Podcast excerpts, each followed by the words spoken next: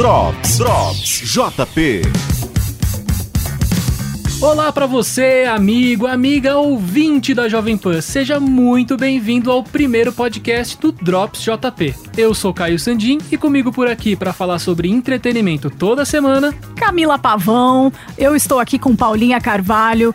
A gente vai atualizar vocês. A gente vai fazer uma dissecação desse universo do entretenimento, falando de muitos filmes, séries, documentários, tudo que vocês querem saber, mas com mais profundidade, vai ser aqui. E aí, Paulinha? Ai, gente, eu tô muito animada. Afinal, tinha aqui eu, o meu direto do sofá. Tava com saudade de fazer podcast? Teve JP Séries? Teve. E agora tem o Drops JP acompanhada aqui dessa dupla. Demorou pra eu achar uma dupla que eu confiasse, sabe? A Amanda Garcia foi embora, João Antigão deixou saudades. E aí, vocês chegaram para me acompanhar nesse papo. Eu adoro falar de entretenimento e adoro ter assistência também de vocês, porque Gente, tá surreal, né? A quantidade de coisa que tem para ver, para assistir, é ali, é aqui, é pagar esse streaming, é pagar esse outro, que é um alívio quando tem um pessoal que também pode maratonar aí nos cinemas pra gente aprofundar aqui nos assuntos que a Camila já traz diariamente no Drops e que esse trio aqui, mais a Miriam Spritzer, capricha no sábado para fazer o Drops especial na Jovem Pan TV também. Vocês estão vendo Jovem Pan News, o pessoal que ouve esse podcast? Eu quero saber, viu? Por favor, né? Com que lá a certeza. gente traz a coisa com a imagem, traz as entrevistas, traz um pouco mais. Aqui a dissecação, como a Camila falou, a gente vai mais profundo, vai poder falar mais especificamente. E como você falou, né, Paulinha? Tem muita coisa chegando, parece que ficou tudo assim preso, né? No, no ano passado, esses anos de pandemia que acabaram ficando tudo atolado ali, agora tá tudo saindo ao mesmo tempo. Avalanche de conteúdo, aí você não sabe o que fazer, tem 15 séries pra ver no fim de semana, 13 filmes e mais dois documentários. E aí você fala, o que eu assisto? A gente tá aqui pra te ajudar com isso, porque começamos já no primeiro episódio falando sobre um dos filmes que era pra ter estreado em 2021 e chegou agora nos cinemas, que é Batman. Só Batman, em inglês The Batman, mas que chegou agora nos cinemas e tá arrebatando corações, né, Camila? Tá, olha, tá trazendo uma reviravolta na vida até de quem não é fã, viu, Paulinha? Tipo eu.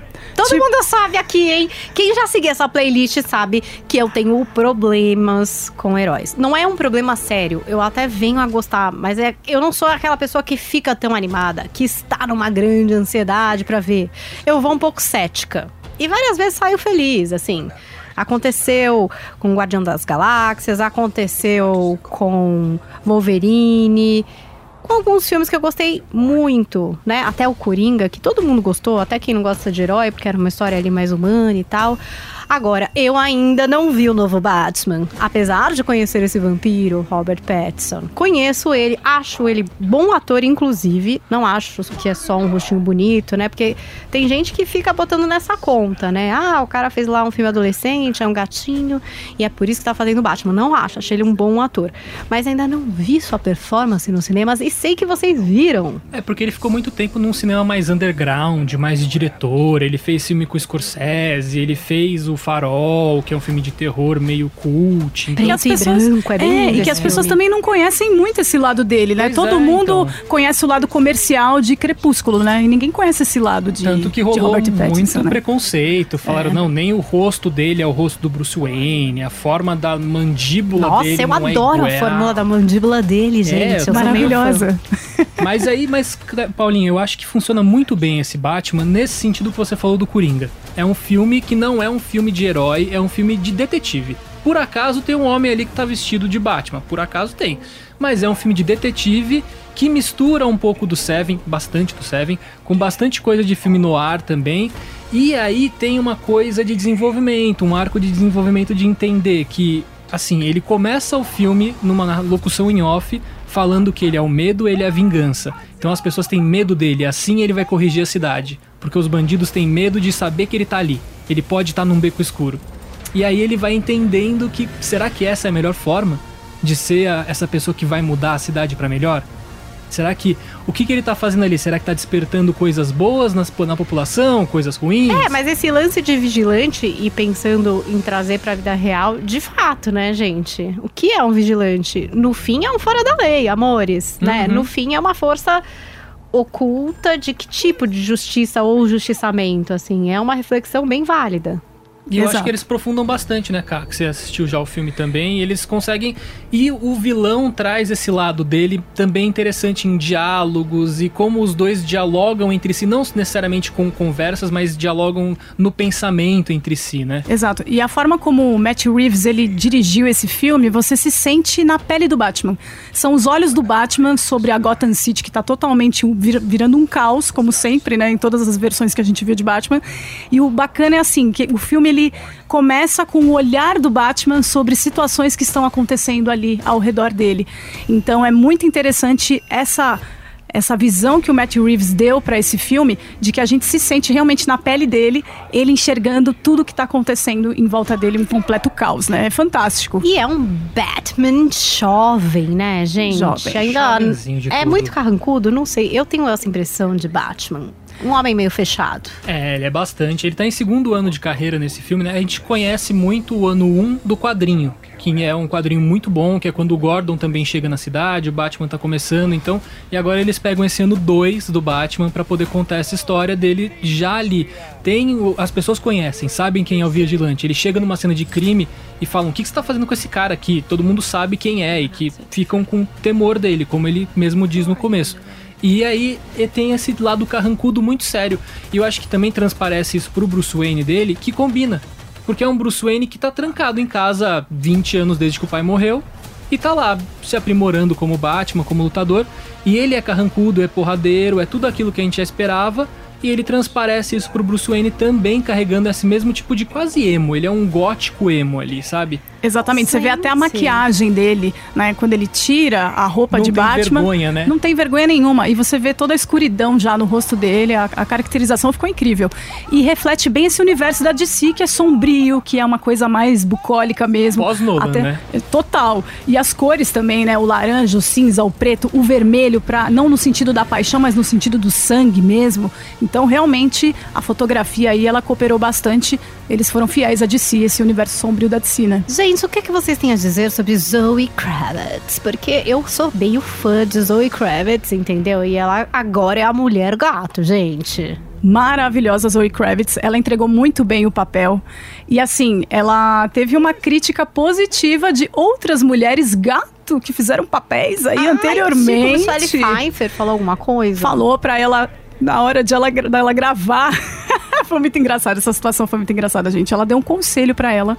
Antes das gravações, ela falou assim: por favor, peça pro figurinista fazer uma roupa de mulher gato que você consiga ir com facilidade ao banheiro, porque você vai gravar bastante nessa roupa coladinha, então você precisa ir pro banheiro tranquilamente, se tirar essa roupa, se despir, pra você poder ir no banheiro e voltar e já gravar tranquila. Então, Claramente, Michelle Pfeiffer segurou o xixi durante todos os episódios em que exatamente, participou. exatamente, Aquele couro claramente isso. colado ali tá... não devia ser muito fácil, né?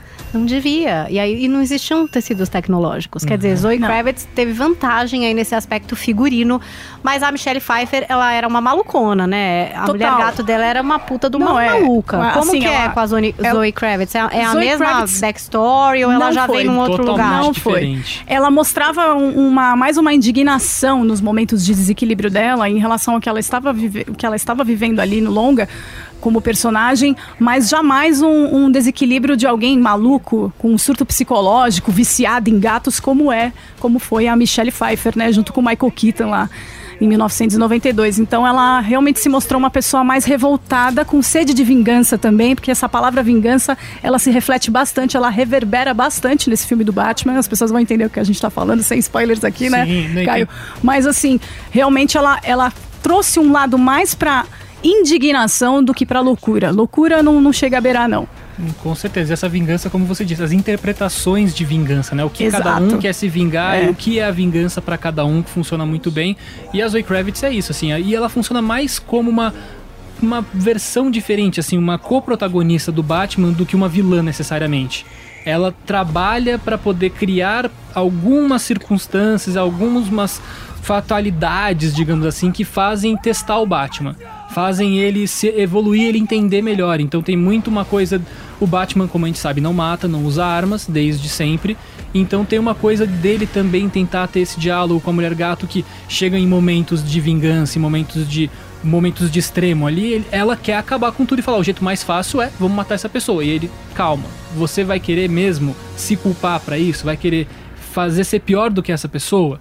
Então tem ali esse lado. Ai, de... Batman, que bonzinho! Não, realmente, esse filme é uma grande lição de vida, assim, em relação a como a gente tem que lidar com os nossos problemas, com as nossas questões pessoais, sem ir para um lado extremo, sem ir para o 880, mas realmente encontrar um equilíbrio. Batman ensina muito a gente nisso, Paulinha. Nossa, o Fantástico. Batman é tipo um guru zen. Eu nunca Tipo um pensei. guru zen. É coach, Eu coach. nunca Esse pensei. filme é muito coach, muito coach. Gente. Desde as primeiras palavras dos, das- dos, dos primeiros frames do, do filme até os últimos frames. Gente Isso é um mini spoiler, Você tá? falou, de, é, você falou de primeiros frames, esse filme também tem uma coisa muito de voyeur, né? Ele usa muito essa coisa de observar e ser observado, e quem tá olhando o quê, e você tá olhando alguém olhar, ou você tá vendo na primeira pessoa que essa pessoa tá espiando alguém.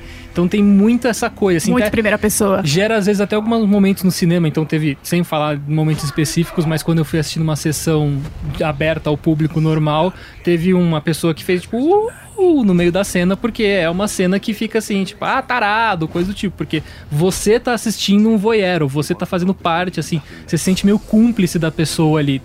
De todas as pessoas, digamos assim, desse filme, porque tem muita, muito esse momento, assim, de observar e de entender a cidade.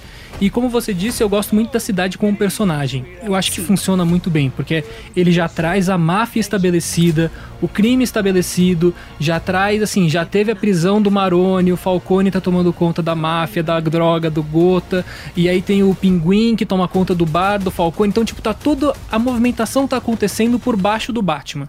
Você tá acompanhando ele ali, mas embaixo tá, meu, Gotham tá acontecendo. Não fica esperando ele chegar.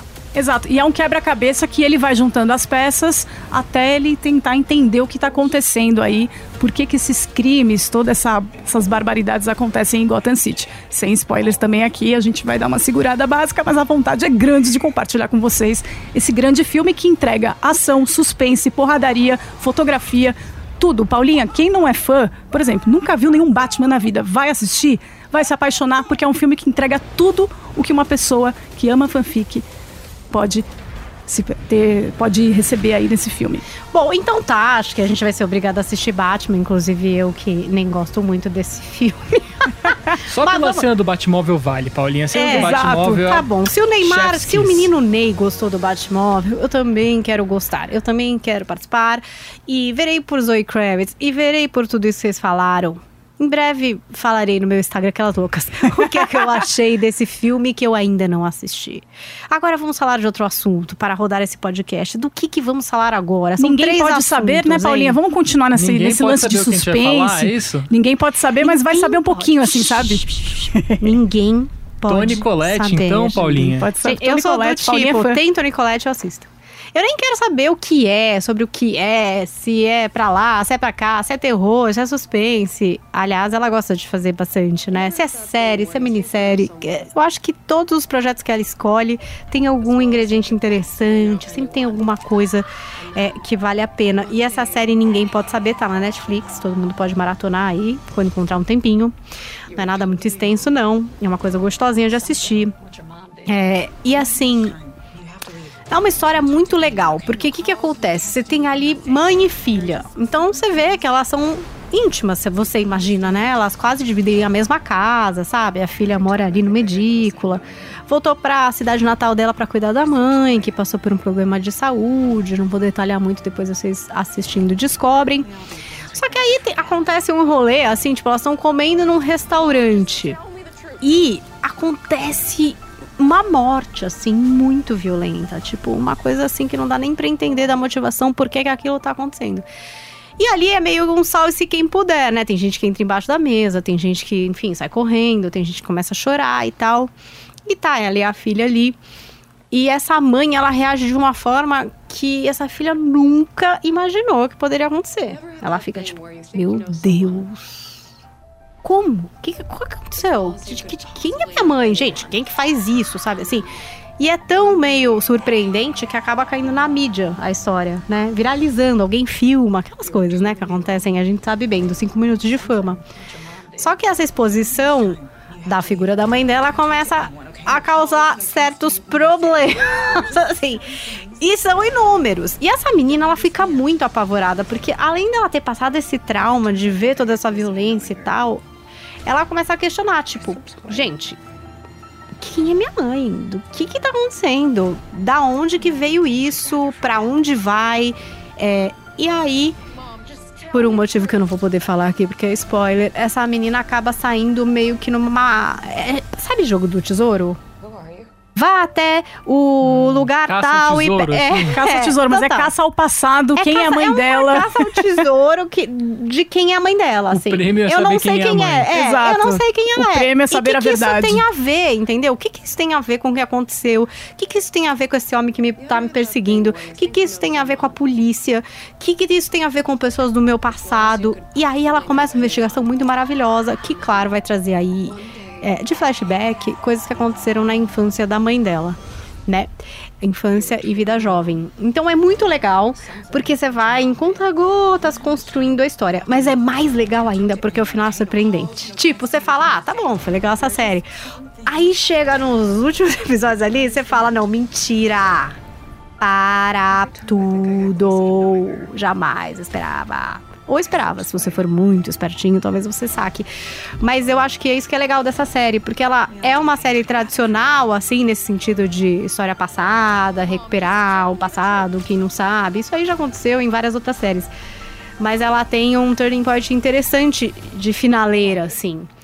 E, nossa, eu achei muito boa, gente. Muito boa mesmo, assim. E, a- e o final realmente só trouxe aquele. Ai, é boa mesmo, sabe? Não foi só isso que eu já tava gostando. Foi um pouquinho além, foi um pouquinho mais. Sim, Paulinha, eu não consegui assistir o final, faltaram dois, dois episódios. Acho que são exatamente Dois. esses em Eu que eu estou tô a- te falando que você vai se surpreender. Mas a gente já se surpreende Já. com cada episódio que vai, vai levando ela pra um caminho, aí depois você acha que é um caminho, aí você fala, não, não, não, peraí, é outro caminho. Aí você questiona se a mãe é vilã, se ela não é, pra quem que ela trabalha, pra quem que ela não trabalha. E aí ela descobre que tá todo mundo mentindo pra ela, mas tem gente que talvez não esteja mentindo tanto assim. Então é muito legal porque a gente fica angustiada junto com ela, né? E é legal que você vê a atriz que faz a Toni Collette, que é a Laura Oliver, a personagem dela, quando é jovem, que é essa Jessica Barden. É, e no começo, pra quem conhece o trabalho da Toni Collette, você fica, nossa, mas ela tá meio engessada. Será que ela tá botocada? Sei lá, tá meio sem expressão, assim, né? Eu, pelo menos, falei, tá um esquisito isso. Deve ser. O que que tá acontecendo? E depois você entende que é meio a composição da personagem mesmo, assim. Enfim, por Porque ela inúmeras tem razões. uma bocona também, ela é muito expressiva, Ela é muito né? expressiva, Então ela tem acaba- aquele olho arregalado, Exato. ela que que chora bem, né? Em vários né? projetos. Aí você fica, nossa, tá Ah. esquisito. Eu fiquei no começo, deve até achando estranho. Falei, será que ela fez de má vontade essa série? Eu pensava assim no começo, sabe? Será que ela tá, tipo, de bode de fazer essa série? E aí a hora que começa a trazer essa história anterior, que é essa menina Jessica Barden que faz. É, e isso é muito legal, né? Quando o ator jovem e adulto, além de uma certa similaridade física, que claro, eles tentam contemplar, mas na atuação conseguem ter os mesmos trejeitos ou a mesma nuance, que você depois começa a compreender mais por que, que a personagem adulta é daquele jeito. Então isso eu também achei bem legal. No começo eu achei que era um defeito mesmo. Falei, caramba, mas ela tá estranha. Tá precisando pagar boleto e veio, É, né? tá estranho isso aí. Por que, que ela não reage, essa mulher? Que coisa estranha. E aí Mas você entendeu. Faz todo sentido depois, porque tem a ver exatamente com a personagem que ela vive. E a Caramba. gente reclama muito de ter série ruim na Netflix, né? Sim. Ah, a gente reclama que não sei o que é ruim, que não sei o que foi uma droga, que nananã é pra ganhar dinheiro, que faz só a temporada nananã. Então, gente, quando tem uma coisa boa dessa, vai lá assistir e, tipo, repercute, porque não é conta pra amiga, não sei o que, pra realmente as pessoas assistirem uma coisa legal. Sim. E você falou do final que é interessante, que tem esse plot, twist, digamos assim, que você não vê chegando. Eu lembrei, falando de Netflix, de séries Netflix, eu lembrei de uma série que tem um mini plot twist ali no final, que é Round 6. E aí, Round 6, no final, entrega aquele gancho pra uma próxima temporada que é terrível. E aí, nessa, nessa série, tem algum gancho? Tem uma possibilidade de segunda temporada Não, ou só acaba se quiserem ali? explorar. Não. Ter. Ter? Meu, eles criam, né? Big Exato, Little Lies nem eles tinha, eles inventam. inventaram um jeito, enfiaram uma Meryl Streep pra gente aceitar a goela abaixo e todo mundo viu. Inclusive, só um parênteses, eu sou a Lenda 2, gente. Eu tô indignada com isso aí, viu? Então, o pessoal vai enfiando. Então, assim, eu acho que é uma história fechada. Uhum. Pra mim, tá tudo bem, fiquei feliz, boa noite, tchau. Agora, se quiserem Se inventar. fizer sucesso e virar uma segunda temporada, É, sei dá, lá. dá pra É, fazer. vai que a gente assiste. Bota uma Meryl Streep. Chama É. Jack Nicholson. Pronto, a gente loucas. assiste. Aí a gente vê também, né? Fazer o quê? Assim é. Mas, ó, vale a pena mesmo, viu? E vale a pena recomendar aí pros amigos e tal. Pra também, meu, fazer valer a sua assinatura, né? Não fica só nos blockbuster aí que fica todo mundo comentando. Vai lá e assiste essa série que, cara, com a Toni Collette já mereceria mais destaque. Às vezes eu tenho bode da Netflix, porque vem a coisa boa e ninguém fala. Exato, com atrizes e aí, incríveis no valorismo. Gente, eu não tô falando que o Round Six é ruim. Sim. Eu Muito tô. pelo Eu contrário. Eu, falando, é gosto, eu gosto. Ah, eu eu, gosto da eu série. gostei Eu também, não. viu, Caio? Não, do projeto em si, É, eu acho gostei. divertido. Acho a ideia legal. Mas assim, gente, aí entendeu? Ah, a vida é Round Six É, também. não, Não, é, não. entendeu? Acho que é por isso que dá bode, Caio. É que eu não gosto de Round 6 no Tem- geral, assim, me incomoda aquela série. Te incomoda? Me incomoda, eu não Você não gosto. tava nesse jogo, você não queria ganhar esse Não dinheiro. queria, não tava nesse BBB. Mas já que a gente tá falando de série, eu queria puxar de outro streaming, o streaming roxo da HBO Max, Paulinha, que a gente até comentou, vocês comentaram no caso, no Drops da TV, que é o Lakers Hora do Show, que Sim. estreou no domingo. É a nova série de domingo da HBO, que passa na HBO na TV e também estreia na HBO Max. E estreou esse primeiro episódio. É do Adam McKay, que também foi um dono das mentes por trás de Succession, que teve Não Olhe Pra Cima. Vai, se teve. Ele é um cara assim, muito Meio genialzinho, né? humor ácido, genialzinho, e ele tem uma cara muito específica, assim. Eu assisti esse primeiro episódio do Lakers e eu achei que é muito a cara dele. Mas é totalmente diferente de quem viu Last Dance, assim. Não é aquela mesma pegada documental, séria, mostrando relatos do filme. É tipo Adam McKay mostrando o dono do time Ironias putão, e ironia, ele saindo com mansão playboy. Começa a primeira fala do cara que vai comprar o time, é ele abraçado numa moça nua, falando sobre como a- as melhores coisas da vida são basquete e sexo. É a parte fanfarrão do basquete, né? Digamos que não é o documento bastidores. histórico. Porque arremesso final, pra mim, é quase um documento histórico. É, não, é Não tem muito tanta relevância, gente. mas tem- eles têm que falar, eles têm que Não, mostrar, arremesso né? final pra mim, gente, olha, eu nem sou, eu sou fã de basquete numas, assim, não, hoje em dia eu não acompanho, mas nessa época, Chicago Bulls, tal, época áurea, eu acompanhava bastante. Mas eu acho que é um documento histórico, assim, porque o Michael Jordan, ele foi uma figura proeminente do esporte, ele extrapola o universo do esporte, ele entra no universo político, no universo da moda, no universo, enfim, social, então tem outras coisas ali. Mas vou adorar ver esse basquete fanfarrão, acredito eu. Com né? certeza, porque, é o- também tem o cara carismático, que é o Magic Johnson. E a parte também, que isso também é um ponto forte desse diretor, que é de caracterização, cores, ambientação. E o Lakers, gente, é o uniforme mais bonito do basquete. Eu concordo também, sou Não de tem Lakers. jeito, é um uniforme muito belo, Não, porque a combinação roxo, com cor. amarelo. É. É. um- é muito legal. Gente, maravilhoso. Eu vou confessar que, mesmo se eu não visse nada, só o trailer tem uma estética, né? Uma coisa, Uhum. é quase uma textura, assim, quase que você pega na mão. E ele leva pra série isso, essa mesma estética. Assim, no começo eu fiquei assim, mas será que é estético ou será que tá com problema no streaming, tá dando baixa resolução? Não, é isso Aí mesmo, depois de né? um tempo você fala, não, é estético. Aí começa, você começa a ver aquela gramatura maior, aquelas falhas de gravação no cantinho da imagem, aquele queimado no cantinho Proposital. da imagem. Tudo proposital. Adam McKay fazendo Adam, Adam McKayzices, digamos assim, né? E Ah, ele eu conta quero essa ver, história da gente. família Russ, que, que até hoje é dona do time, que agora é o Trust, né? O fundo do- da família. E a filha dele, que também tá nesse primeiro episódio, é quem recebe o troféu de 2020 dos Lakers na bolha. Então tem, você consegue ver o- a geração passando adiante. E é legal ver esse começo, porque a NBA é em decadência. Quando ele compra o Lakers, a NBA tá prestes a falir, ninguém quer, porque é uma liga de pessoas negras, num país em que existe muito preconceito e naquela época existia ainda mais preconceito. E aí ninguém queria, por exemplo, draftar o Magic Johnson, porque ele era uma pessoa negra. Todo mundo queria o Larry Bird, que ele era o quê? Branco. E ele foi pro Celtics. Celtics. É, eu tenho uma blusa do Larry Bird. Ah, O Celtics também é bonito, vai o uniforme. É bonito, é que mas o verde é uma Lakers- boa cor, mas Sim, roxo, com- roxo e amarelo é É vida. mais legal. Não, e o é. Magic Johnson, que é essa figura também muito Emblemática. emblemática, porque tem toda essa história de ter contraído HIV e depois também de. Enfim, acho que ele, eu não sei se pela grana que ele teve, pela oportunidade de estar experimentando também é, todas as medicações, porque foi bem na época que a AIDS explodiu, Tava né? no auge, né, Paulinha? Então, ele foi um cara que, quando, sei lá, todo mundo soube que que tinha o HIV, porque a gente sabe, né? HIV, o vírus, a doença, aí é, é um outro rolê, né? Ele foi um dos caras que, tipo, não sei se por acesso, por dinheiro, e, enfim, conseguiu só ser portador do HIV e ter uma vida, enfim, tá aí. Sim. Tá foi diretor do Lakers até E isso então foi não- muito, eu considerava emocionante, assim, porque eu vi morrer o Cazuza. Sim. E, enfim, pessoas que até Betinho. tinham muita dificuldade de admitir que contraíram o vírus da AIDS. Tem uma entrevista do. Cazuza aqui na PAN que ele fala, eu não tô com AIDS, ele tava já. Caramba. Ele vai reconhecer que estava doente às vésperas da morte. Então, Fred Mercury, um monte de gente. E aí o Magic Johnson aparece, um cara do esporte, diz: sou portador do HIV. E, cara, e vive, vive, vive. É uma esperança tão grande que eu acho que ele representava ali. E, e depois de ser executivo e de, enfim, comentar o esporte, é um símbolo, Ele né? ainda é uma das caras da liga, né? Uma das Exatamente. ligas mais ricas do mundo. Ele continua sendo uma cara. E eles mostram no primeiro episódio, acho que eles abrem a série, inclusive, com ele no na clínica. Saindo da clínica, você não vê o que acontece, vê meio passant, até que ele sai pela porta dos fundos, porque tinha fotógrafo na frente.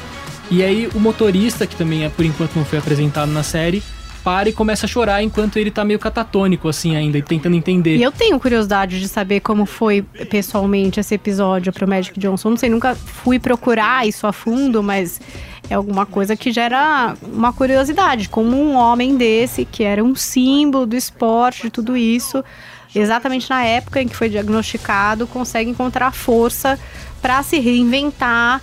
E, enfim, e para combater todo o preconceito que circundava, né, a questão do HIV, porque hoje em dia a gente sabe, até falar, por exemplo, grupo de risco, não existe falar grupo de risco, é comportamento de risco.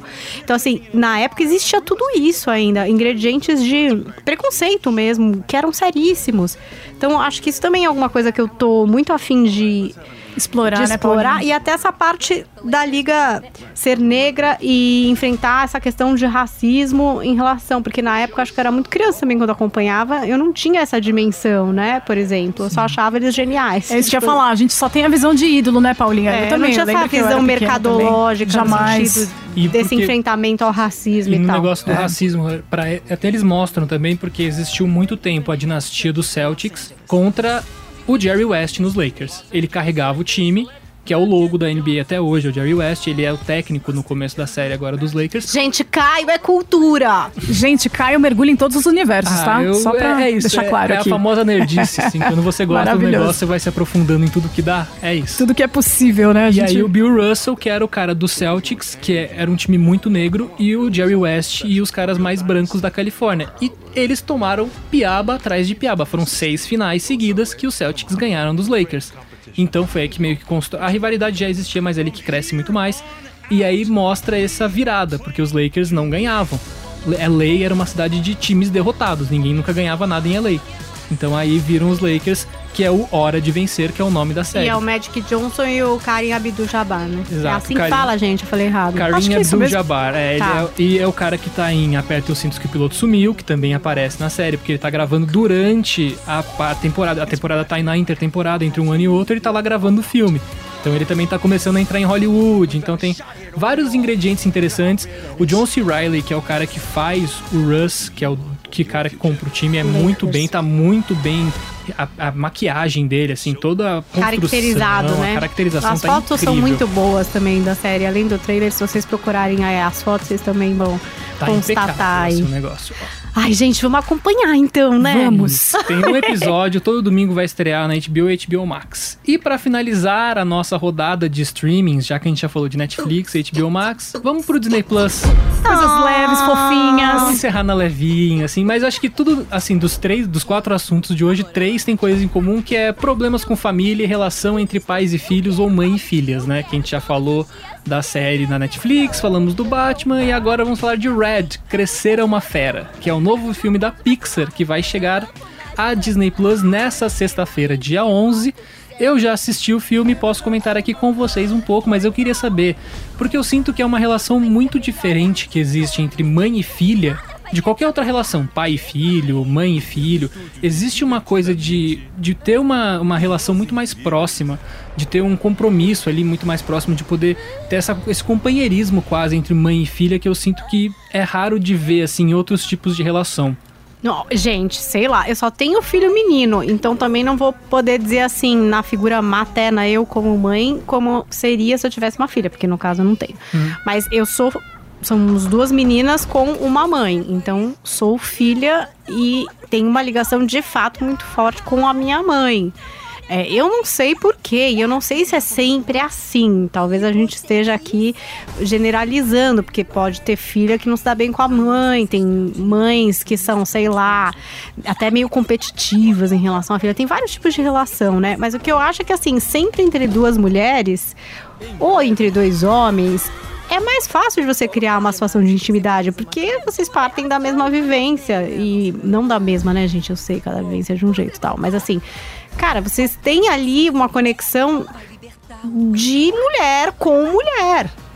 Né? E de intimidade completa. A pessoa que te pariu, gente. Então, assim, te conhece desde que você nasceu. Só isso gera condição para vocês ficarem bem íntimas. Se não ficar, enfim, acontece. Mas se ficar, tava meio predestinado, né? Porque, pô, você saiu da barriga da senhora, né? Vocês estão ali, você vai menstruar, sei lá. Com quem que você vai falar sobre isso exatamente? Você pode até falar com seu pai, gente. Acho ótimo pais que falam também sobre isso. Você pode falar com a sua irmã mais velha, com uma tia, na escola. Mas se você tem acesso à sua mãe, se vocês constroem essa relação, é com ela que você vai falar. Então, quer dizer, é muita intimidade, desde biológica até de. Cara, Convivência tá mesmo, você, né? né? 24 horas aquela moça. É muito forte, né, Paulinha? Esse relacionamento entre mãe e filha, que eu acho que é tão bacana, né? Acho que todo mundo deveria aproveitar isso, né? Pra quem realmente não teve oportunidade ou, ou teve os percalços aí na vida e não conseguiu passar por isso. É, vale ter. E esse filme é muito interessante, eu não assisti ainda, Caio, mas você vai falar mais a respeito disso, mas só o trailer, a gente viu um cortezinho ali do trailer, tem uma parte que a mãe da menina, ela se esconde atrás da árvore para olhar ela na escola. Isso é o trailer, gente. É sensacional essa cena. A mãe age como uma detetive meio psicopata. Stalker, né? É, Mãe é mas- meio psicopata, gente. Isso eu Total. posso dizer. Ela não é só de menina, não. É de qualquer criança. De qualquer... É só um pouco. Exato. E o Caio, conta pra gente a sinopse pro pessoal entender e ficar com vontade de assistir esse filme. Uma animação, assim, incrível da Pixar, que tá entregando de prato cheio pra gente muita cor, muita aventura. É aquela coisa doce de relacionamento familiar. É, a Pixar é aquela coisa, né? Mesmo o filme ruim da Pixar é bom, então não tem o que falar. E esse filme é um filme bom da Pixar, então é sempre muito melhor. É um filme que conta a história dessa menina de 13 anos, que é a Meilin Lee, que começa a se transformar num panda vermelho gigante toda vez que sente emoções fortes. Então, toda vez que ela fica brava, toda vez que ela fica feliz, toda vez que ela fica animada, qualquer coisa que gera emoções fortes, ela fica vermelha.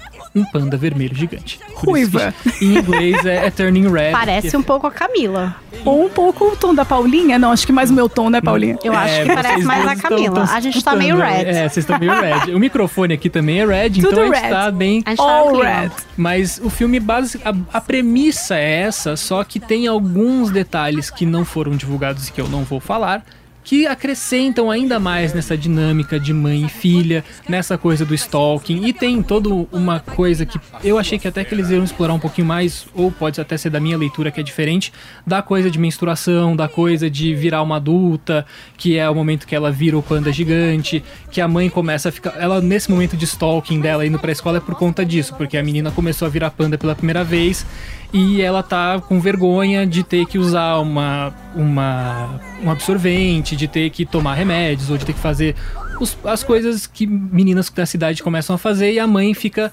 nessa preocupação indo atrás dela por conta disso. Mas o filme em si tem muita, como você disse, tem muita aventura, tem, mas tem muito, eu acho que mais do que isso é essa coisa de relações, tanto com a mãe e com o pai, quanto descobrindo outras relações fora de casa, porque é uma mãe muito super protetora. Então a gente vê esse lado pelo menos esse lado da cultura asiática de ter famílias muito próximas que trabalham no mesmo lugar, que são super protetoras, que tem umas famílias que a mãe cuida da filha e a avó cuidou da mãe a vida inteira, então assim foi seguindo. E aí tem esse lado super protetor e aí agora ela tá no ocidente, elas moram em Toronto, no Canadá.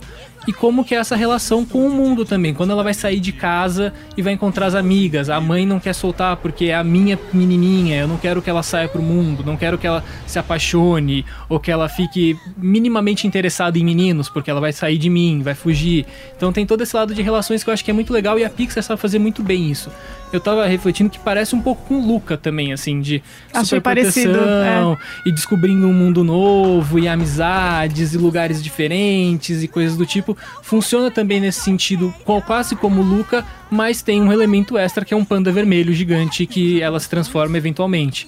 E o filme se passa nos anos 2000 também, é muito interessante isso, Paulinha, as coisas que a gente vê dos anos 2000 nesse filme. Fala um pouquinho, 2002, cara, né? Então não tem celular, não tem smartphone para poder filmar ela o tempo inteiro que todo mundo levanta o celular e filma hoje em dia, né? Então é uma coisa, então tem Tamagotchi, o famoso amiguinho virtual, tem boy band, toda uma construção que envolve a boy band que faz muito parte da trama. Então, que é o são a, a boy band que quem faz a trilha é a Billie Eilish, que compôs a música exclusiva pro filme. Então tem todo esse, esse fator que é meio nostálgico, aquele celular Nokia antigão. Então, nostálgico tem... pra gente, né, amor? É, As crianças é, é assim, mentira que não tinha. Como ah, assim? Não, mãe, como é que você fazia? Como é que você vivia? Como respirava? Sensacional. E eu acho que funciona bem pra, pra, pro filme ter isso também, porque não é esse mundo super conectado. Então tem a menina que vai ganhar um CD e o CD é a coisa mais incrível do mundo, porque a amiga achou a gravação que foi feita em Berlim em 99, que ele canta a versão acústica da música que só foi feita lá e teve a prensagem só na Alemanha. E a menina achou. Então tem, tipo, todo esse, esse extra, assim, esse gostinho extra de anos 2000 que eh, hoje em dia a gente nem, nem acaba perdendo por conta de tecnologias, mas que traz de volta no filme que funciona muito bem. Vale a pena estar tá no Disney Plus para todo mundo que assina, não tem que pagar extra e nada do tipo. Tá lá, vai estar. Tá... Ah, eu vou fazer isso hoje com os meus filhos. Vale super a pena. Esse negócio de ter gerações diferentes em filme gera o maior diálogo em casa. É ah? Eu imagino. É porque, Nossa, muita assim, curiosidade, assim, né, Paulinha? O, os filhos tendem a achar que seus pais são muito desinteressantes e Sim. Burros. É. E, tipo, não sabem de nada, sabe? É. Assim. É. Uhum. E acho que de fato a gente não sabe sobre muitas coisas. Mas. É, e aí, quando vem alguma coisa, principalmente retratada numa obra, assim, né, de dimensão, tipo um desenho, num filme, quando passa na TV, uma reportagem eles tendem a, a falar: caramba, você jura? Aí você fala: é, aí se eu tiver um Tamagotchi, imagina, guardado lá em algum lugar, entendeu? Por uhum. exemplo. Aí fala: ué, mas eu tenho meu Tamagotchi até hoje. Ah, não, mentira, mas me mostra, mãe, mas ele morre, aí ela vai ter. Entendeu? Uhum. Gera maior conversa. É muito, muito legal, legal, quando legal. tem isso, assim. E, e também é, é meio um registro, né, de geração. Gente, foi maravilhoso, vai. Vocês estão com muita coisa para ver agora. Vocês não estão muito loucos para ir no cinema assistir uma série depois de ouvir aqui o podcast? Tem de todos os jeitos. Tem série, filme no cinema, filme em casa. Você pode escolher. Documentário. Pode maratonar, pode assistir em casa um episódio de cada vez, de conta-gota. Olha, se você ficou até agora, acredito que você tenha gostado desse podcast. Então, por favor, faça um favor para você e para todos. Indique no grupo de zap dos amigos chatos que sempre pedem uma dica de série. Vá também aí no seu player. O que, que é? É Deezer? É Spotify? Não sei. Escolhe o que você quiser. E põe, inscreva-se na playlist. Isso é o mais importante. Se inscreve, dá cinco estrelas. O Spotify tá deixando oh, tá deixando classificar agora, gente. Fala Vamos classificar que vocês estão gostando muito, que Caio é cultura, alguma coisa assim. E aí você se inscreve semanalmente, vai receber aqui o nosso podcast. Camila está diariamente fazendo drops. Boletinzinho do Drops, né? Na segunda a sexta na Jovem Pan, logo após o Morning Show. Sabadão, Drops programa na Jovem Pan News, 11h20 da manhã. E agora estamos aqui com esse podcast maravilhoso feito para vocês, pra gente mergulhar juntos aí nesse universo maravilhoso que é o entretenimento. No seu feed toda semana, na rádio todo dia, na TV uma vez por semana também. É isso, dá cinco estrelas no Spotify, na Apple, se inscreve no, na playlist, no, no feed, que é muito importante pra gente também entender, o algoritmo entender que você gosta, passar para mais gente, passa pros amiguinhos, WhatsApp, coisas do tipo.